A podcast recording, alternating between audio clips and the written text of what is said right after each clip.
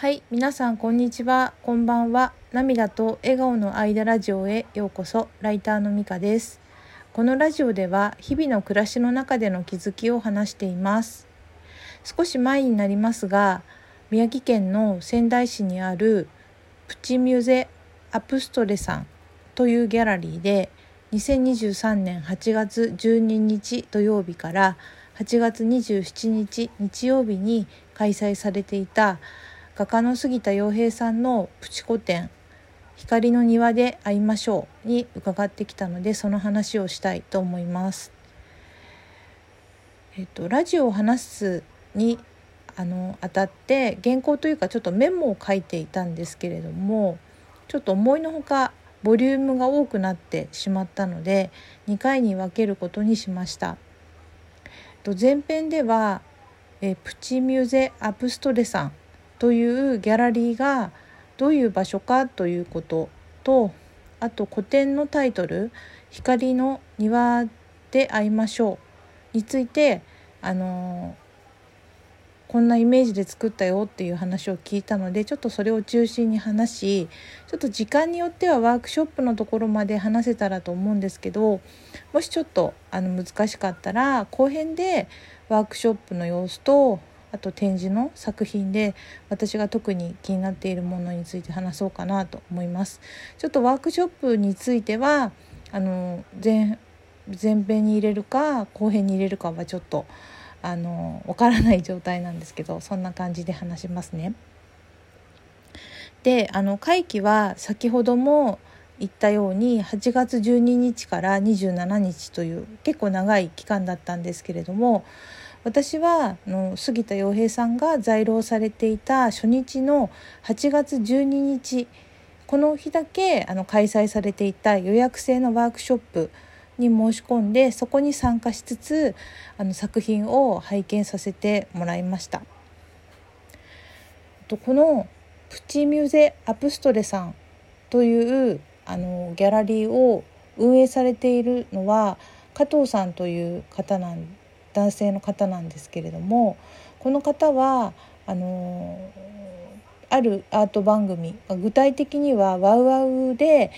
えっと、2021年だったと思うんですけど夏に配信されていた木梨憲武さんの番組「木になしはなる」というものに杉田さんが出演されていたんですよね。でもともと木梨さんのファンだったそうなんですね加藤さんは。そしてあのその番組を通してあの杉田洋平さんというあの現代アーティストであり画家である方を知ってあとそこでの作品にですねとても惹かれてあのファンというかすごくこう惹かれたということなんですね。であのその後あの初めて作品を購入したということをきっかけにあのご自分以外の人たちにもアートを楽しむ喜びを感じてほしいということであの杉田洋平さんの作品のみを展示する小さな美術館を開館することにしたそうなんですね。でその話を聞いてすごくあの情熱を感じました。でその普段はですね予約制であの入館料をお支払いしてあの加藤さんのコレクションである作品をあの鑑賞させてもらうという美術館なんですよね。ですがあのこのこの起点古典期間中は予約なしで無料で拝見することができあの展示作品は購入することができるという状態だったんですね。であのこちらのアプストレさんの場所はあのー、仙台から地下鉄で、えーと、2個ぐらいかな移動したところの駅からあの徒歩であの行く歩少し歩くところにあるんですけれどもちょっと道から中に奥まったところにあるんですね。で加藤さんはこのあのギャラリーを隠れ家的な存在ということでなんか意識されているっていうことで聞いたんですけどそれでちょっと物理的にもですねちょっと分かりづらい場所にあってまさに隠れ家的な感じだなとは思ったんですけどあのもしね予約されて迷われたら電話などであのお聞きしても良いかなと思います。私はですね、えっと、今回のあのワークショップというかプチ個展が2回目だったんですね伺ったのが。でなのであの場所分かったんですけど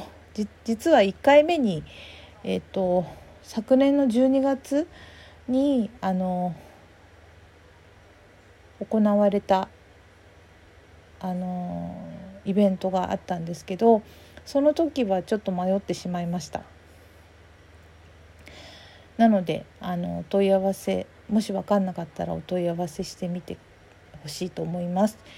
えっとですねそれから古典のタイトルについて話したいと思います。えっと、今回のそのプチ古典のタイトルは「光の庭で会いましょう」というものだったんですよね。で私このタイトルすごい聞いてなんか素敵だなって思ってどうやってあのつけたのかなって興味があってあの杉田さんにお聞きしたところ杉田さんがいくつか候補を出された中で、まあ、お二人で相談して決められたんだということをね教えていただきました。でアプストレさんを表現表現というか語る時に、えーとギャラリーと言われたりとかなんか杉田さんはよくブログとかで小さな美術館と言われたりしているんですけれどもなんかそのオーナーである加藤さんの思いが詰まったすごく心を込めて作られたなんか手作りな感じの空間だなと温かい空間だなと感じています。温かい空間という手作りって温かいっていうとあれですけどとてもあのあのデザイン性に優れたなんか素敵な場所だなとも思っています。えーと、それでなんか白い壁がすごく印象的なんですけれどもその今回のプチ古典のタイトルの「光の庭で会いましょう」というのにも表現されたその光の庭という雰囲気もねなんとなくこ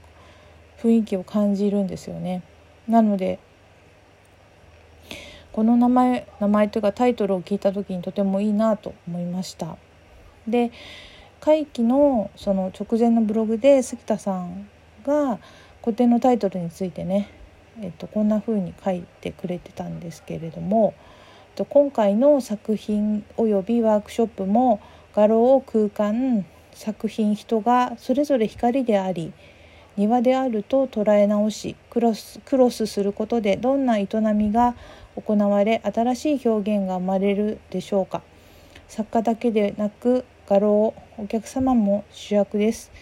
画家としての進む道を再認識したいと思いました。光が差し込む美しい展示空間でぜひご鑑賞くださいと書いてあったんですね。でそうですね。まさにこう参加させてもらってまあその場所自体もその光の庭という雰囲気が合うなとも思ったんですけれどもえっとなんかその杉田さんがブログに書かれてるようにそのまあ作品だったりそこに集まる人だったりがなんかそれぞれ光であるという感じもすごく感じました。なんか大きな場所での個展もあの素晴らしいですしあのそれを拝見した時もあってそれはそれですごく素敵だなと思うんですけれどもこういったなんかこう小さなあの空間でこうよりこういろんなお話ができたりとか距離をこう、えー、身近に感じさせてもらってすごくこ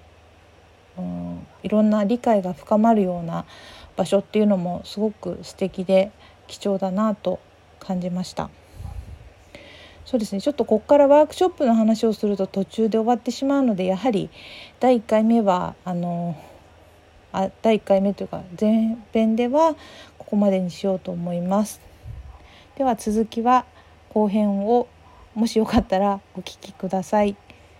ということで、えーと、今回のラジオはこれで終わります。最後まで聞いてくださってありがとうございました。ではまた。